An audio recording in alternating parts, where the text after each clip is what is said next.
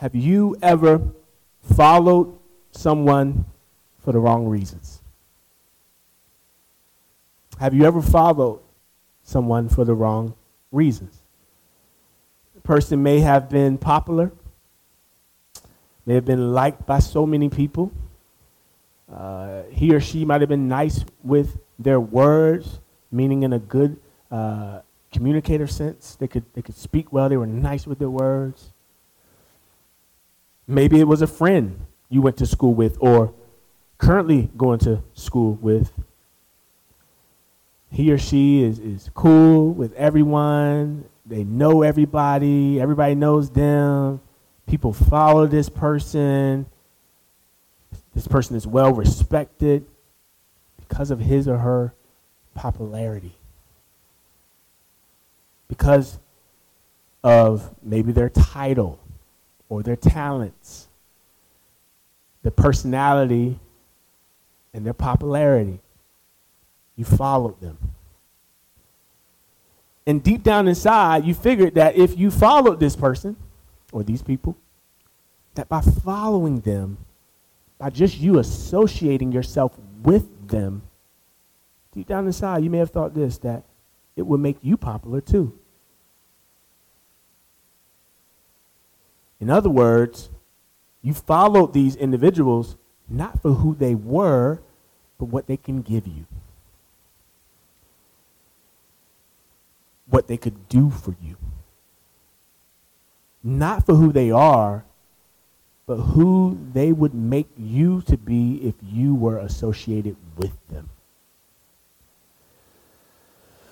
Well, in a similar sense, we're going to see this same type of false following, if you will, from the crowd in our passage this afternoon. That they only came, as the text tells us in verse 8, because they heard all of what Jesus was doing. They heard all about what he was doing. And they followed. And among other things, what we'll see in our time is people essentially trying to distract Jesus from his mission distract and deter him from his mission, and him persevering, him pressing forward. So let me ask God for his help again, and we're going to dig into God's word. Father in heaven, hide me behind the cross. I pray that you increase and that I would decrease. I pray uh, that your word will do the work in all of our hearts in every way that you see fit. In Jesus' name, amen. Amen. Amen. So, Mark 3, verses 7 through 21. You can turn there in your Bibles. Mark 3, 7 through 21 is where we're going to be. And verse 7 reads as follows, and it should be popped up on the screen as well. Jesus withdrew with his disciples to the sea, and a great crowd followed from Galilee and Judea, and Jerusalem and Idumea, and from beyond the Jordan, and from around Tyre and Sidon. When the great crowd heard all that he was doing, they came to him. And he told his disciples to have a boat ready for him because of the crowd, lest they crush him. For he had healed many, so that all who had diseases pressed around him to touch him.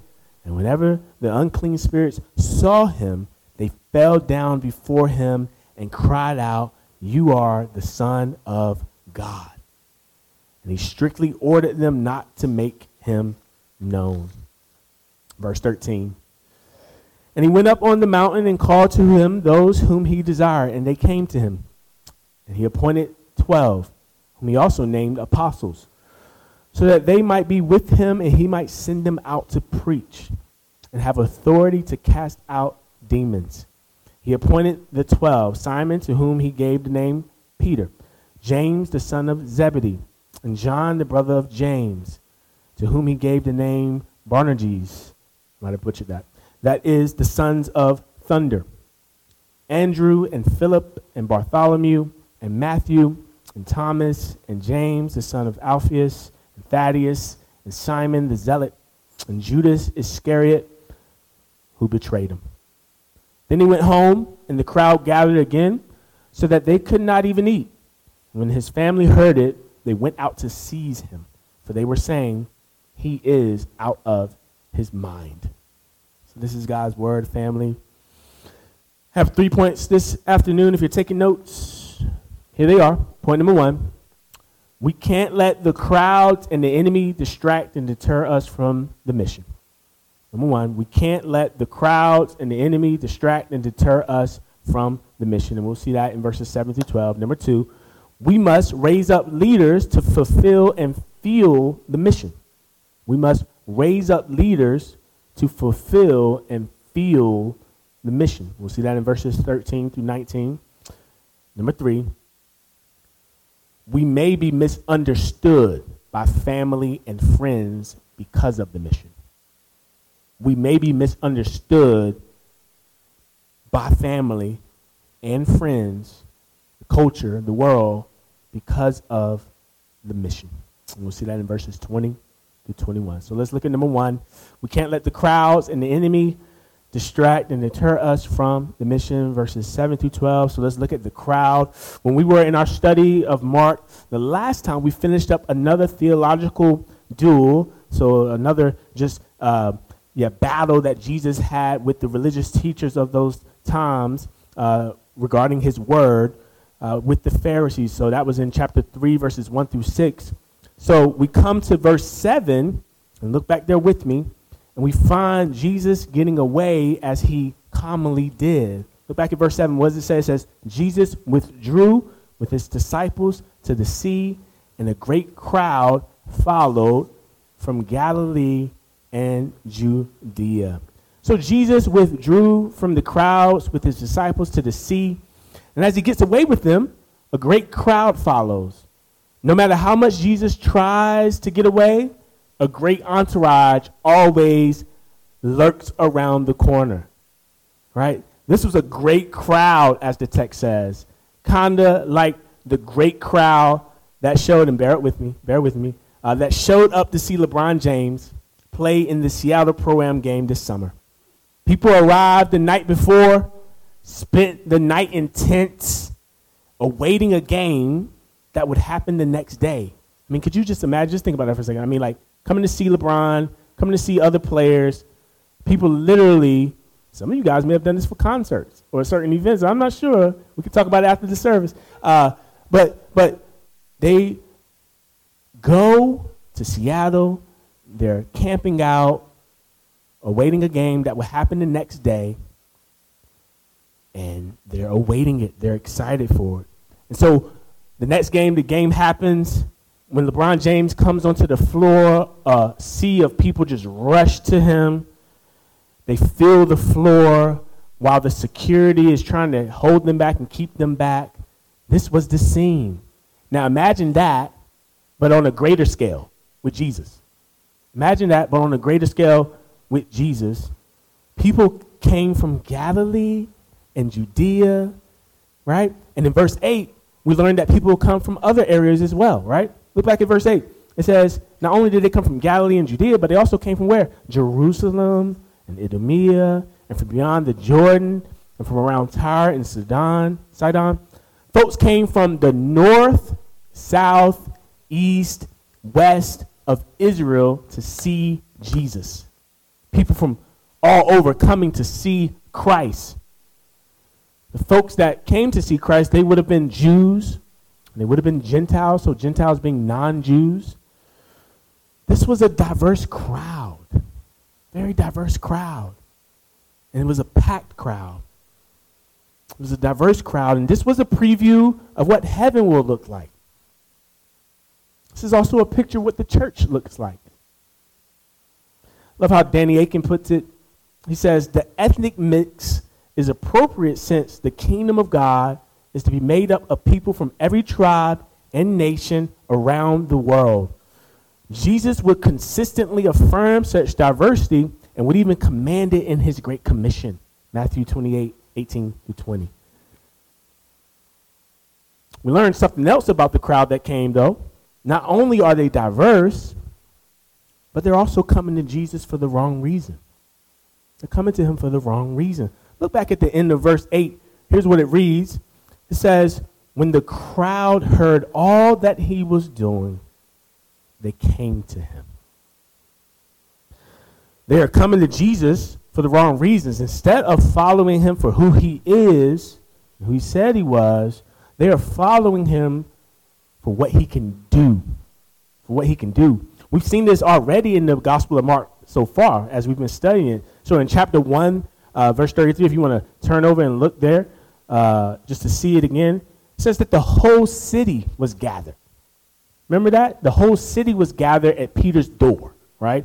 This was from when Jesus was in the synagogue uh, and he comes preaching uh, with authority, unlike the scribes, the text tells us there.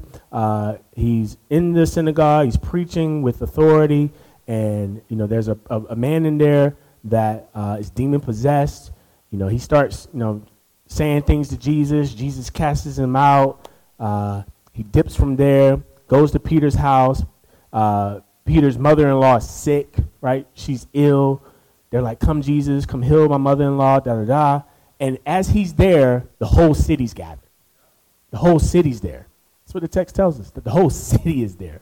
People there, a, a, a bum rush of people coming to see Jesus. So the whole city is gathered at Peter's door to receive healing from Jesus and to be freed from the grip of demons. In verse 35 of chapter 1, Jesus gets away, just like we see here in the passage we're reading, right? Um, so he tried to do that in our passage that we're studying. And here's what happens. So Jesus trying to get away. Here's what happens here, right? In verse 36 to 38 of chapter 1, it says, And Simon and those who were with him searched for him, and they found him and said to him, Everyone is looking for you. And he said to them, Let us go on to the next towns, and I may preach there also, for that is why I came out. That's why I came out, to preach. Yeah, I, I, I've been healing. I'm going to heal. Yeah, I'm going to cast out demons. My main aim is to preach. My main goal is to, to preach so that dead men and dead women would come to life. So, like the crowd then, the crowd here heard about his miracles, how he had just healed the man with the deformed hand, as we studied a few weeks ago in Mark 3 1 through 6, right? So the crowd, they heard about that. They heard when Jesus went into the synagogue and he healed the man with the deformed hand, the withered hand, and how he's been healing the sick, casting out demons, and teaching with authority. So they're hearing about these things. But as we've been seeing so far, they didn't want Jesus as Savior. They wanted what the Savior could do for them. You might ask, well, well, okay, how, how do you know this? How do you know this? Well, I, I, we see it here, and we see it so far in the Gospel of Mark, but we also see it in other places in Jesus' ministry. So in John 6, we, we have this famous passage where Jesus tells the people to eat his flesh and drink his blood. You remember that? Now, he didn't mean that in a literal sense, although one could make an argument uh, that Jesus is also referring to the Lord's Supper uh, where we eat the bread symbolizing Jesus' body and we drink the cup symbolizing Jesus' blood that was shed for us, right? But essentially, what's going on here in John 6, Jesus is saying to them, to all of them in this, is that He is the only way to God. He is the only way to God. You want to be saved? You want to experience eternal life? Well, you have to receive Him. You have to receive Jesus. He is the bread of life. He is the living water. Feast on this bread earlier in chapter 6 as it says, Feast on this bread and you'll never go hungry. Drink from this well of water and you'll never thirst again. This is what Jesus has been telling them throughout the chapter, chapter 6 of John. And after hearing all of this, the people that heard all of this, the disciples and so forth and so forth, after hearing this, listen to how the people responded. Sister Liz read this earlier. Or she read the other part. It says, uh, in verse 16, it says, After this, many of his disciples turned back and no longer walked with him. Upon hearing Jesus telling them, Yo, like, I'm the only way. Partake of my bread. I am the bread of life. I am living water. Feast upon me, drink upon me. They hear it, Listen what it, look at what it says. After this, many of his disciples, many of his disciples, these were people that had been rocking with Jesus for a minute now. They turned back and no longer walked with him. You see, they weren't following for the right reasons because when it was crunch time, when Jesus said to completely follow me, to completely rid yourself of your life and your wants, your needs, your desires, and follow him, follow me, Jesus, some of them turned back and no longer walked with him. So, what about you this afternoon? What about me this afternoon? What about all of us this afternoon? Is your response like Peter's in the following verses? Where it says, listen to John 6, 67 through 69 says, So Jesus, after the disciples, many of the disciples who turned back and, and walked away, this is what Jesus, he says, Jesus said to the 12, Do you want to go away as well? Do you want to go away as well? Now, is your, is your response one of Peter's? Here's what Peter says Simon Peter answered him, Lord, to whom shall we go? You have the words of eternal life, and we have believed and have come to know that you are the Holy One of God. Is this your testimony? Is this my testimony? Are you like Peter, knowing in your heart of hearts that there's no other place to go? There's no other place to turn to but Jesus, with Jesus, to Jesus? To the Christians in the room, is this your anchor? Is this my anchor? Is this what has gripped you and me? Is this why you have followed him? Oh, if you are, and praise God that you are, this is your testimony. This is your confession, like Peter. This is your confession. But the temptation for us sometimes as Christians is to when we've become a Christian by God's grace and have been walking as a Christian for some time, we get amnesia. We get, we get amnesia. We get spiritual amnesia. And we, we forget that this is the only reason. Not a reason. This is the only reason to follow Jesus, nothing else. What, what Peter here is saying, the confession he's making, the confession that we have made, Lord, to whom shall we go? You have the words of eternal life. And we have believed, and we have come to know that you are the Holy One of God, that you are God. This is the only reason to follow Jesus, nothing else. And, and, and not only is it the only reason to follow Jesus, this is the only reason to keep following Jesus. This is the only reason to keep following Jesus, nothing else. Because he is God and he has the words of eternal life. And we have, by God's Spirit, come to know this. None of us have come to know this on our own. All of this has been revealed by the Father to us through the proclamation of the gospel, by his Spirit. We have come to know this. And thanks be to God that we have come to know this. Amen? That God has revealed it to us. He didn't reveal it to us because any of us are elite or better than anybody or nothing along those lines. He didn't re- reveal it to us because there's anything good in us. There's nothing good in us. It's only good in God. And He, by His mercy, by His grace, y'all, has revealed it to, uh, to us and is still revealing it to others. There's nothing but sheer mercy. So when you all were out this morning on the block sharing the gospel, that's sheer mercy. Sheer mercy. That you get to go and do that, and that others get to hear it. it's amazing.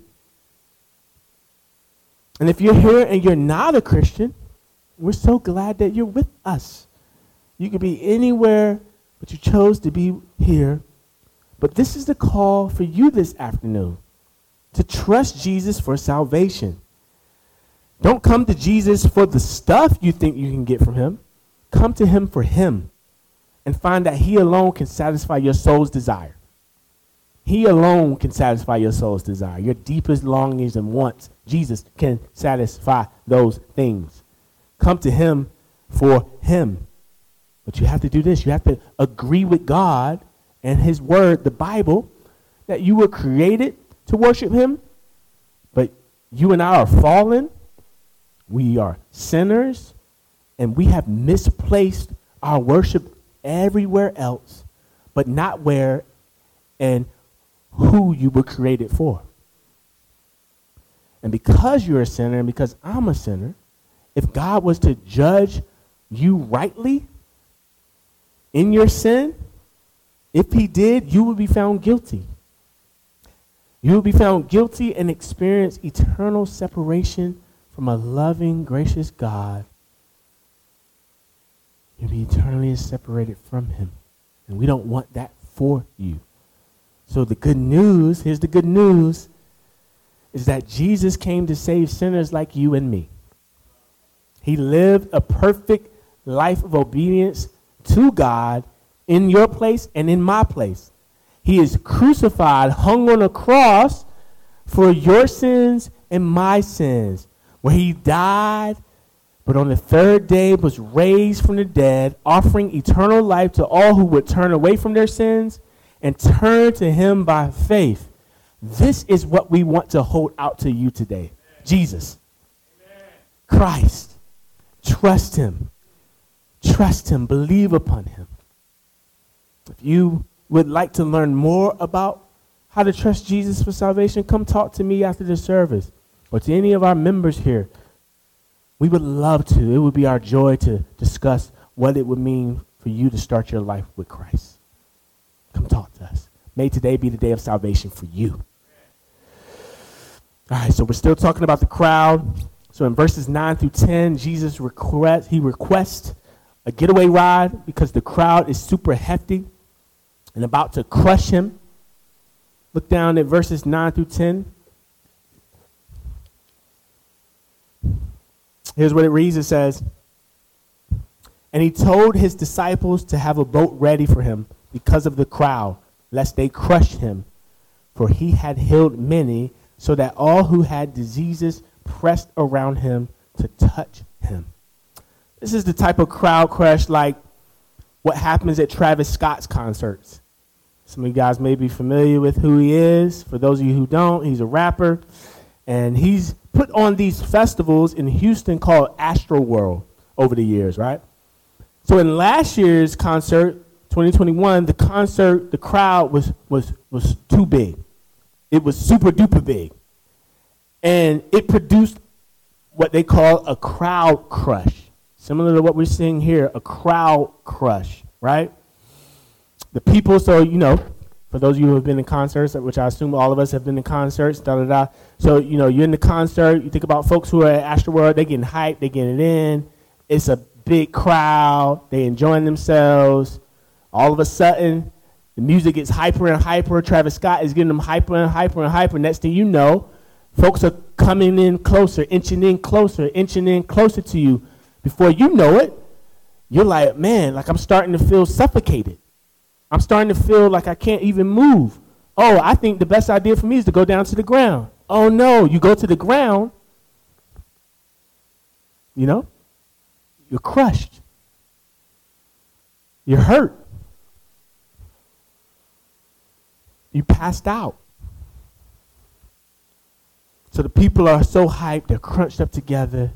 People pass out, they get crushed, and sadly, from the reports that we saw from last year's concerts, eight or more people die as a result. People died as a result of this crowd crush. So Jesus, similarly here, is on the verge of a crowd crush. And he's making arrangements to get away to prevent that from happening. This is what we see here. Again, the reason why the crowd crush is a threat is because people are trying to get to him to be healed, as verse 10 tells us. Right? So that's the crowds. And as we see, Jesus didn't let them distract him or deter him from the mission. He keeps pressing, he keeps moving forward, he keeps going. And in thinking about us, we should do the same. We should do the same when distractions may come. And if you're anything like me, you can get distracted. And distractions will come. Distractions from friends, distractions from family, distractions from social media, distractions from you fill in the blank. They come. And we can't let them get us off focus or deter us from God's mission. We've got to be privy to what is a distraction and what's seeking to deter us from the mission of God. So we looked at the crowd some. Now let's think about the unclean spirits. So the unclean spirits in verses 11 through 12. So Jesus didn't let the crowds, you know, distract him or deter him from the mission. Neither did he let the unclean spirits. Nor can we let the distractions from the enemy get us off focus, discourage, or deter us. Jesus in verses 11 through 12 continues to show us his authority over Satan's minions, so the unclean spirits, the demons. Look at verse 11 through 12. It says, And whenever the unclean spirits saw him, they fell down before him and cried out, You are the Son of God. And he strictly ordered them not to make him known. So the unclean spirits see Jesus and are shook by his presence and they scream out who he is. They're shook by his presence and they scream out who he is. One quick application as Christians in the room is that we don't have to fear Satan. We don't have to fear Satan or his minions, the demons. Because, and here's because, not because of you or me, because we serve a Savior, Jesus, who at the mention of his name they tremble who in his authority silences them. He tells them to be quiet and they be quiet. They don't speak at the authority of Jesus. Verse 12 shows us this. Listen to it again. It says, And he strictly ordered them not to make him known. He strictly ordered who? The demons, the unclean spirits, not to make him known. Did they make him known? No, they did not. They're silenced. So he silences them and in silencing them, he didn't want them to make him known. We've seen this already happen in the Gospel of Mark so far. And essentially, what's going on here, what this means is that it wasn't the right time. It wasn't the right time and place where Jesus wanted to be revealed. That's what's going on here.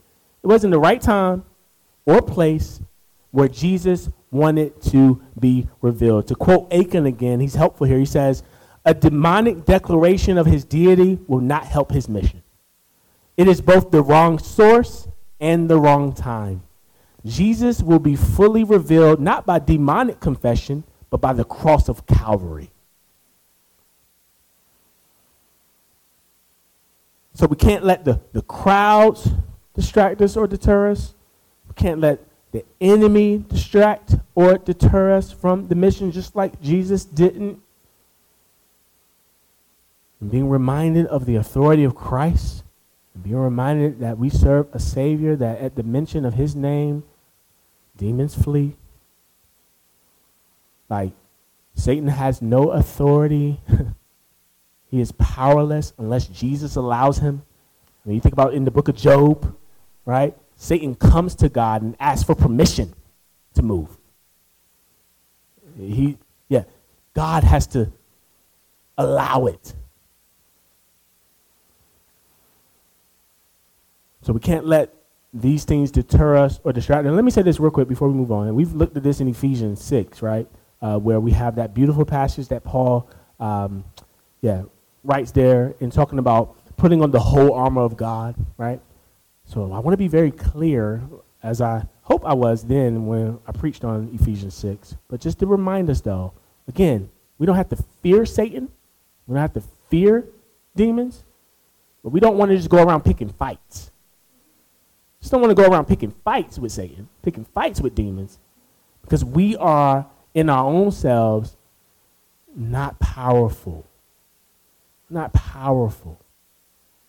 But as Ephesians 6 tells us, that we're not fighting in our own strength, but we're fighting in the strength of whose might? His might. his might.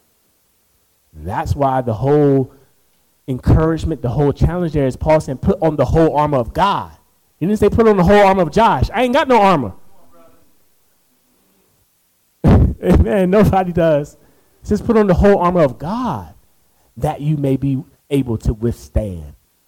So I just want to be clear on that. So I'm not encouraging, don't be going out here telling anybody, Pastor Josh said, you know what? You know what I mean? Like, hey, we're going to go out here and, you know what I mean? Satan and the enemy, man, we ain't going to fear him, but, you know, we ready for him. We're going to, I think it was a rapper, brought, you might know who it is, but I think it was a rapper who said they had a, uh, gosh, what did he say? I think he said he had like a, a, a, a, a demon bazooka or something.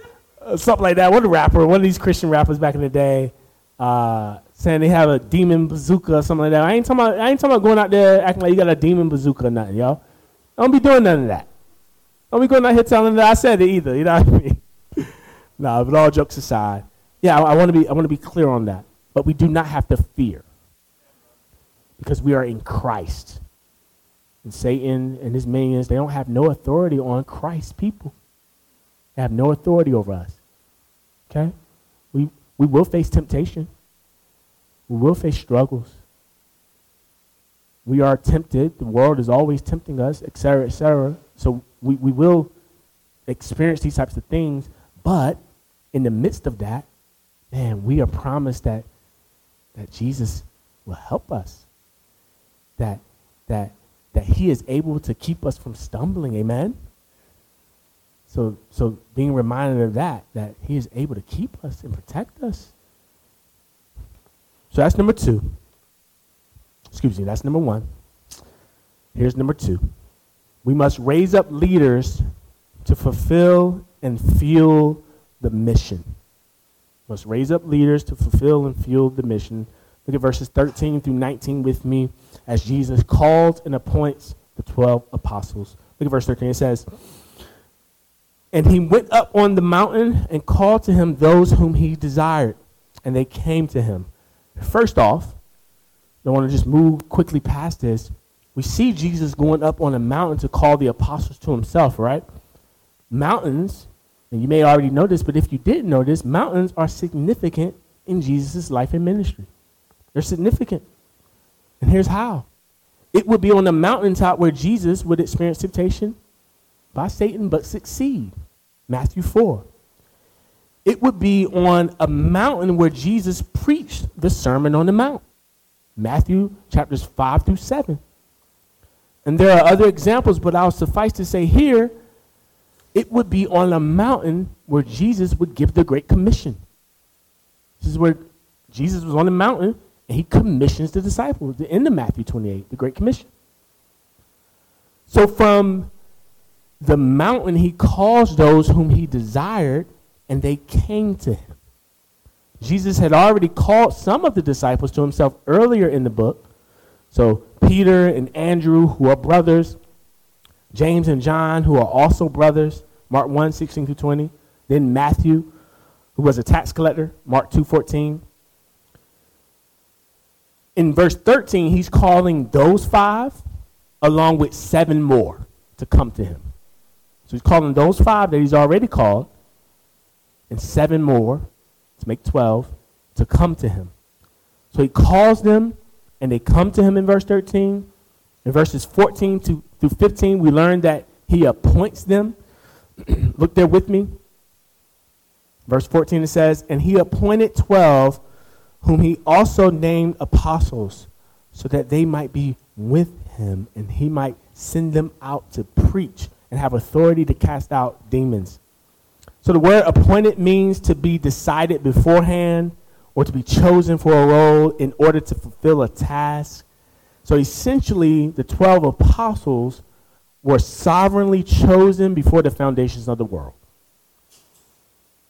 This is what that word appointed means. So let's, let's think through a few questions. Let's answer a few questions. What is an apostle? What is an apostle? Well, the word apostle means sent one. It means sent one or one who is sent. So think about that like in a missionary sense, a missionary who goes overseas somewhere, or missionaries that come to Congress Heights, like all of us as church members. Missionaries or in that sense, right? So, in this sense of the meaning of the word, every believer is a sent one. Every believer is a sent one. But what we have here in this passage is apostles in a unique sense of the meaning. In a unique sense of the meaning. The uniqueness is expressed in the criteria and the characteristics laid out here in this passage and others regarding what an apostle is. So, what an apostle is, who can be one, and what they did. So, few of those criterias or characteristics here. Number one, they were specifically called and appointed by Jesus. That's criteria number one, as we see here in the text, that they were specifically called, chosen, and appointed by Jesus. Number two, the purpose of the calling and appointing was for them to be with Jesus and that he would then send them out to preach and have authority to cast out demons. So that's the purpose of the apostleship for them to be with Jesus and for him to send them out to preach and to have authority to cast out demons. Jesus, over the next few years of his life and ministry with these 12 apostles, he intentionally invested in these men because his plan was to see his mission fulfilled, fueled, and furthered through them. So, one quick application for us on this is that we also see Jesus modeling, modeling discipling here. He, he models what discipling is and what it should look like, spending time with people helping them follow Jesus, and sending them out to proclaim Jesus. And I'm encouraged by how the members here at CHCC are striving to make disciples.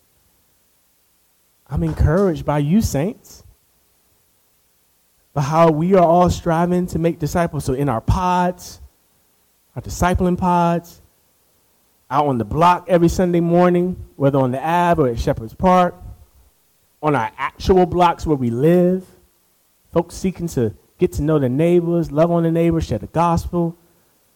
So many examples to share here. But it really encouraged me to know pretty much that the whole church was hanging with the Owens on Friday night to help with moving day. This is doing life together. That's doing life together.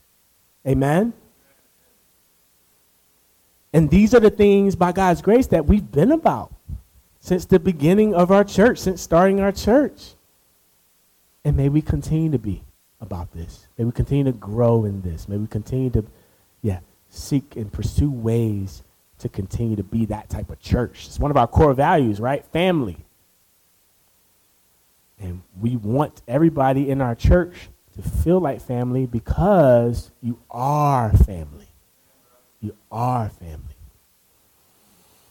So may we continue to, to do just that.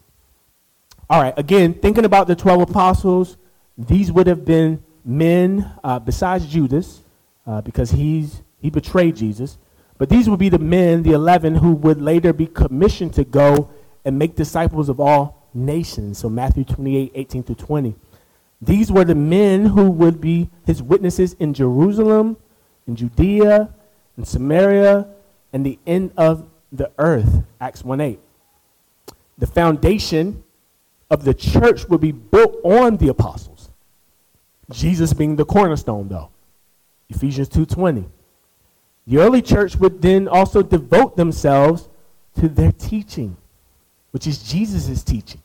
Remember in the Great Commission, he tells them, he commissions them to teach them all that I have commanded not all of what Peter commanded. So essentially, them teaching is Jesus' teaching, it's God's word. And the early church devoted themselves to the apostles' teaching. So, what did an apostle do? Look at verses 14 to 15, and we've kind of already seen this in the passage. The apostles would do three things based on this passage. They would what? Be with Jesus.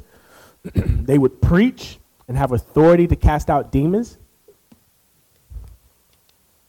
Look at verse 14 and 15. It says, And he appointed 12, whom he also named apostles, so that they might be with him, and he might send them out to preach and have authority to cast out demons. So they were discipled by Jesus to go and be heralds, to go and be heralds, uh, proclaimers of the same gospel he preached. Back in Mark 1, verses 14 through 15. And have authority over demons. Another commentator puts it this way He says, As the Son of God, Jesus possessed absolute authority over all things. When he selected his 12 apostles, he delegated his authority to them. A few more passages to help shape the criteria and characteristics that were set to be an apostle. We see uh, in Acts 1 21 through 26 that the apostles choose another apostle to take Judas's place. Again, Judas betrayed Jesus.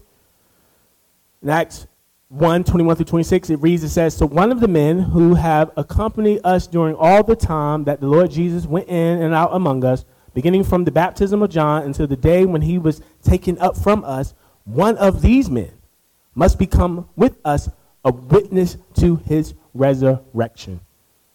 And they put forward two Joseph called Barsabas, who was also called Justus, and Matthias.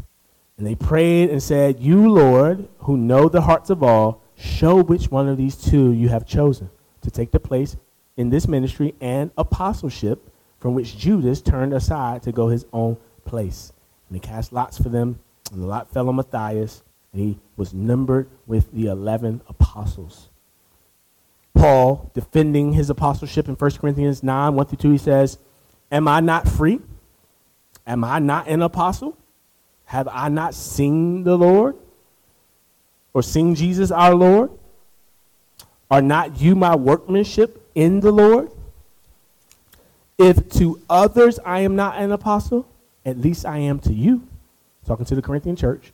For you are the seal of my apostleship in the Lord. So, in summary, based on Mark 3, that we're looking at, this passage we're studying, based on Acts 1, based on 1 Corinthians 9,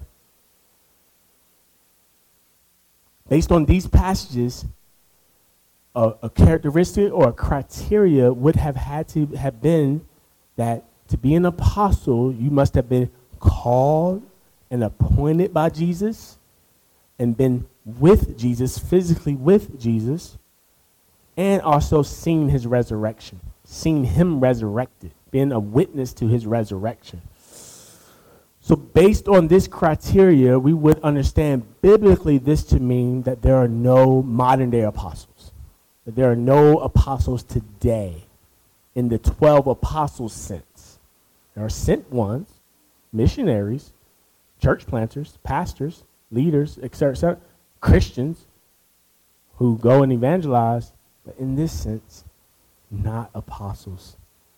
Now, I want you to bear with me, fam as you all know, as, as my role is to, to faithfully preach what the Bible teaches, and also understand that there are many men who have misinterpreted a lot of what the Bible says here, and they failed to be loving in this area, and as, have also sadly shown prejudice. But may it not be here at CHCC. May it not be so here. Some of you if not all of you, may be wondering how come there aren't any women listed as apostles? Weren't some of them called by Jesus? Spent time with Jesus? And saw him resurrected? And my response, lovingly and biblically, would be response number one Jesus loved women. And indeed, women to follow him and serve with him. In fact, it was women who Jesus appeared to first after dying on the cross and being resurrected from the dead. He appears to Mary Magdalene and the other Mary and tells them to go and tell the others that he's alive. It's Matthew 28. That's a big deal. That's a major deal. He appears to women first And he tells the women to go tell the others. Or what about Paul? Paul, he had women who served with him in significant ways. Remember in Acts 18 when Apollos comes preaching? You may recall this. The brother was eloquent. That's what the text says. It says that the brother was eloquent, that he was competent in the scriptures, had been instructed in the way of the Lord. But he only knew the baptism of John. And the baptism of John was the baptism of repentance. If you recall, when, when John the Baptist uh, came on the scene, he's the forerunner for Jesus, and he's uh, taking folks to the Jordan River, and folks are coming, confessing their sins, repenting of their sins, and they're being baptized with the baptism of repentance. But he says, hey, hey, hey, my baptism is not it. There's a one who's coming, and his baptism is greater. He will baptize you with the Spirit, with the Holy Spirit. So Jesus' baptism is a baptism with the Spirit. So still thinking about Acts 18, who does the Lord use to show him the way more fully? Who does the Lord use to show Apollos the way more fully? He uses a woman named Priscilla, along with her husband Aquila. Listen to Acts 18, verse 26. He began to speak boldly in the synagogue. But when Priscilla and Aquila heard him, they took him aside and explained to him the way of God more accurately. Think about that for a second. That's huge. That Priscilla, teammate of Paul, teammate of all the other apostles and leaders and others, when this guy comes preaching a message not fully, the Lord uses a sister to correct him, to get to set him on the path of preaching the truth of God's word more accurately and more fully. These are just two examples of a whole host of other examples. Response number two Jesus called and appointed these 12 men to be apostles based on the biblical text we're studying. And we, and we don't see Jesus calling women to serve as apostles. He specifically and uniquely called these men to serve in this way. But although women aren't called to be apostles, Jesus certainly calls women to follow him and serve in multitudes of ways in the church. This is the truth, right? And as I look around this afternoon, I praise God. I praise God for the women in our church. I praise God for the women. Amen. We can amen that and amen that a thousand times. I praise God for all the women in our church who are teaching, who are leading, who are serving, and who are boldly proclaiming God's word and the gospel. Take a moment to reflect on that, family. Take a moment just to reflect on that and reflect on the ladies of our church who are leading and teaching, boldly proclaiming God's word and the gospel. Think of a sister here at CHCC and how she has pointed you to Jesus, and how you all have pointed me to Jesus. That's significant. That's powerful. That's major. And we praise God for the ladies of our church. We need you, ladies, all ladies. We need all the men. Because here's, here's what's happening. Here's where I'm getting at. Because you all, we all are fulfilling and fueling the mission here at CHCC. And in order for us to become a healthier church, we want to see more leaders raised up. More leaders raised up who will serve as pastors, as deacons, and deaconesses in God's timing.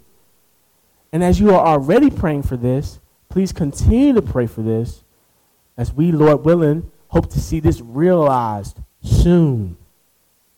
But we want to take a moment to praise God for all of the ways that ladies and men are leading in our church.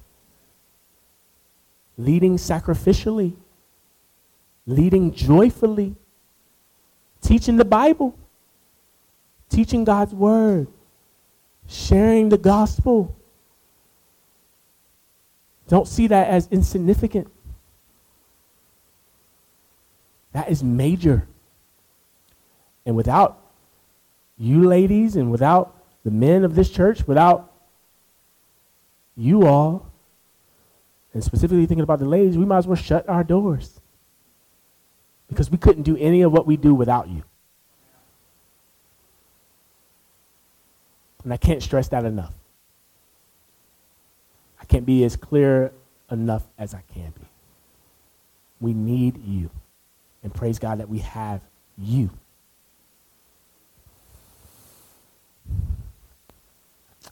All right, so, so these were the apostles listed here. And they were diverse in backgrounds, professions, etc., etc. Some were fishermen, another a tax collector, etc. And as verse 19 tells us, one of them was a traitor, so Judas. But Judas betrayed Jesus all according to God's will and the sovereign plan of salvation. This did not catch God by surprise. It was preordained. It was, uh, yeah, God's sovereignty being worked out. It was his plan for salvation. So that's we must raise up leaders. Praise God for the leaders that have been raised up here and the leaders to come that will be raised up here at CHCC and many, many, many more by God's grace as he tarries. We must raise up leaders to fulfill and fuel the mission. And third, and our final point, we may be misunderstood by family and friends, the community, everybody, because of the mission. We may be misunderstood. You may already be being misunderstood. The crowd misunderstood Jesus' mission in verse 20. Here's what it reads it says, Then he went home, and the crowd gathered again, so that they could not even eat. Jesus went home, and the crowd went all Astroworld, Travis Scott again, right? Even to the point that Jesus and others couldn't even eat a meal. The crowd misunderstood Jesus' purpose. They misunderstood his mission. That he didn't come only to heal those battling with physical sicknesses, but he came ultimately to heal us from all our spiritual sicknesses sin, our sin, our enemies, sin, the world, and the devil. So you see the crowd misunderstanding Jesus here again, but not only the crowd, Jesus' family misunderstood him. Look back at verse 21 with me. It says, And when his family heard it, they went out to seize him, for they were saying, He is out of his mind. Jesus' family heard all of the commotion that was going on, and they're probably like, they're probably like, Oh Lord, pun intended. Here he goes with him being Lord stuff again. Probably like, Jesus, stop with this craziness. We done, we done told you you are not the Son of God. You're Joseph's son. You're the son of Joseph. So they go out and they try to seize him. And the word seize here, in other translations, it say it says arrest. So that word seize means arrest or to lay hold of him. They say he's out of his mind. Akin, again, is, is, is very helpful here in his commentary, where he reminds us that the culture Jesus was raised in was an honor and shame culture, right? So his family accusing him of being out of his mind maybe was an attempt to prevent them from being shamed. But Mary, his mother, and Joseph, his earthly father, they know that Jesus was far from being crazy. I mean, they can recall what the Lord told them when Jesus was to be born, right? You may, be you may remember this passage. Matthew 1, starting at verse 18, it says, Now the birth of Jesus Christ took place in this way. When his mother Mary had been betrothed to Joseph before they came together, she was found to be with child from the Holy Spirit. And her husband Joseph, being a just man and unwilling to put her to shame, resolved to divorce her quietly. But as he considered these things, behold, an angel of the Lord appeared to him in a dream, saying, Joseph, son of David, do not fear to take Mary as your wife, for that which is conceived in her is from the Holy Spirit. She will bear a son, and you shall call his name Jesus, for he will save his people from their sins. All this took place to fulfill what the Lord had spoken by the prophet Behold, the virgin shall conceive and bear a son, and they shall call his name Emmanuel, which means God with us. When Joseph woke from sleep, he did as the angel of the Lord commanded him. He took his wife, but knew her not until she had given birth to a son, and he called his name Jesus. So the family saying he tripping, but the family tripping.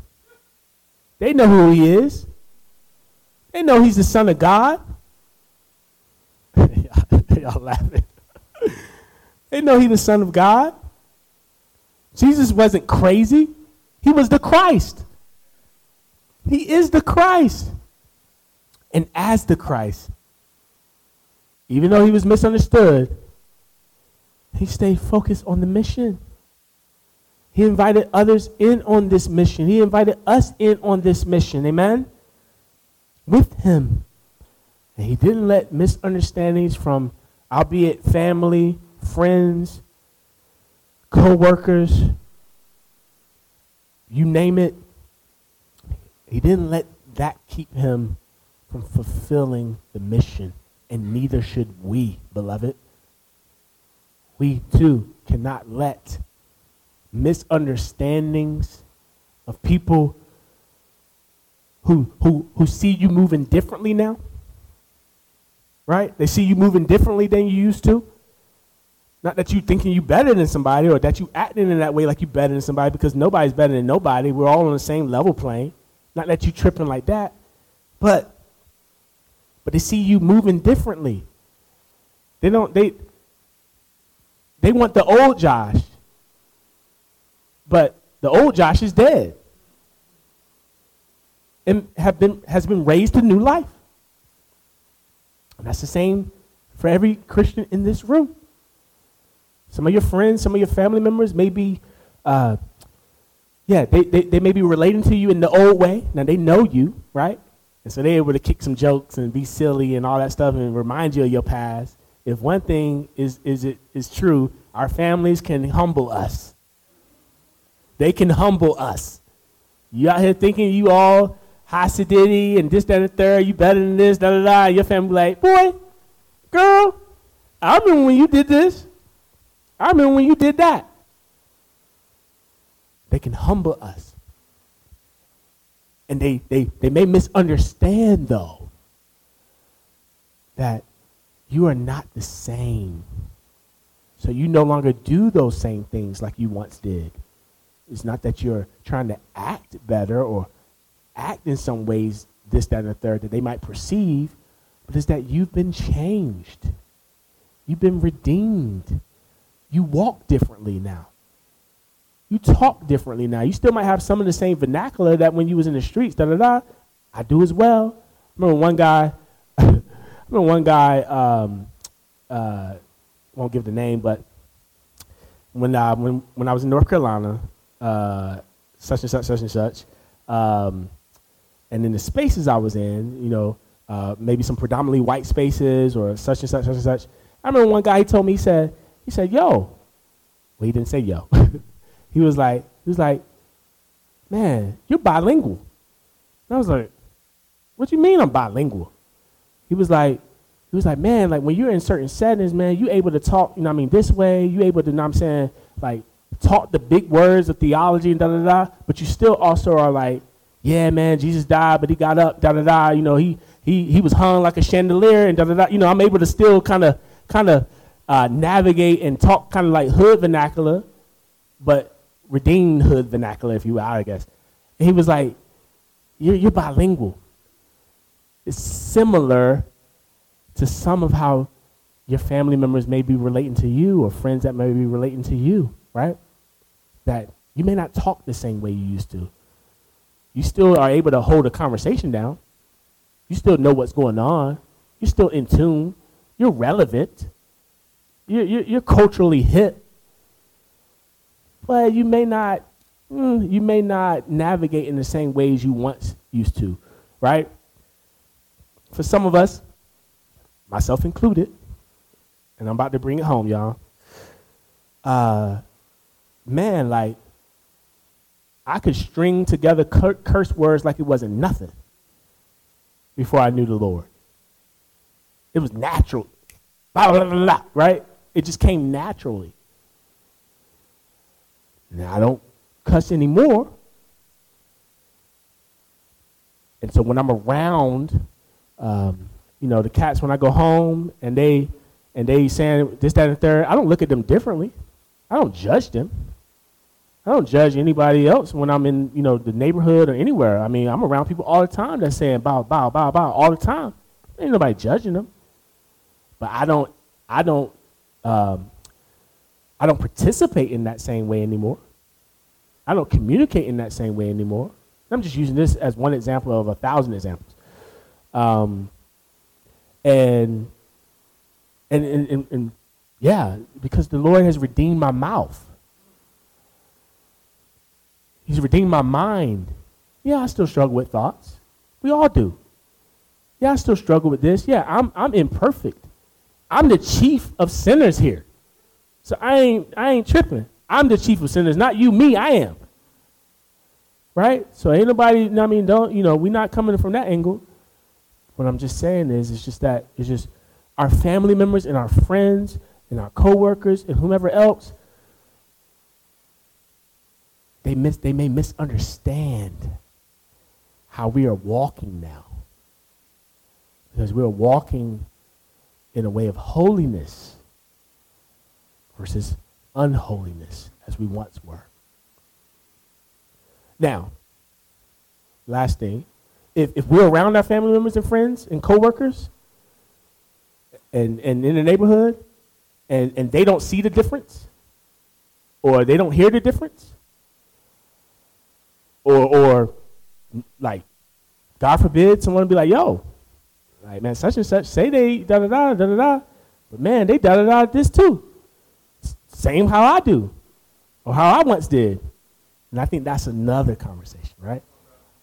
I, I think we want to, to make sure that with what we say and what we confess, that it also, which I believe it does, matches with how we live. That's what the Bible calls us to. The Bible calls us to holiness, right? Now we can debate all day long, right? Da, da, da, da, but the Bible calls us to holiness. Be holy because I am holy, the Lord says. And so I'm, I'm in here, but may we, with our family members and with our friends and whomever else that may misunderstand us, may we continue to press forward. Jesus didn't let that hinder him from the mission. It fueled the mission. He continued and persevered in the mission. And so may we do the same. May we do the same. Let's pray as the team comes back up.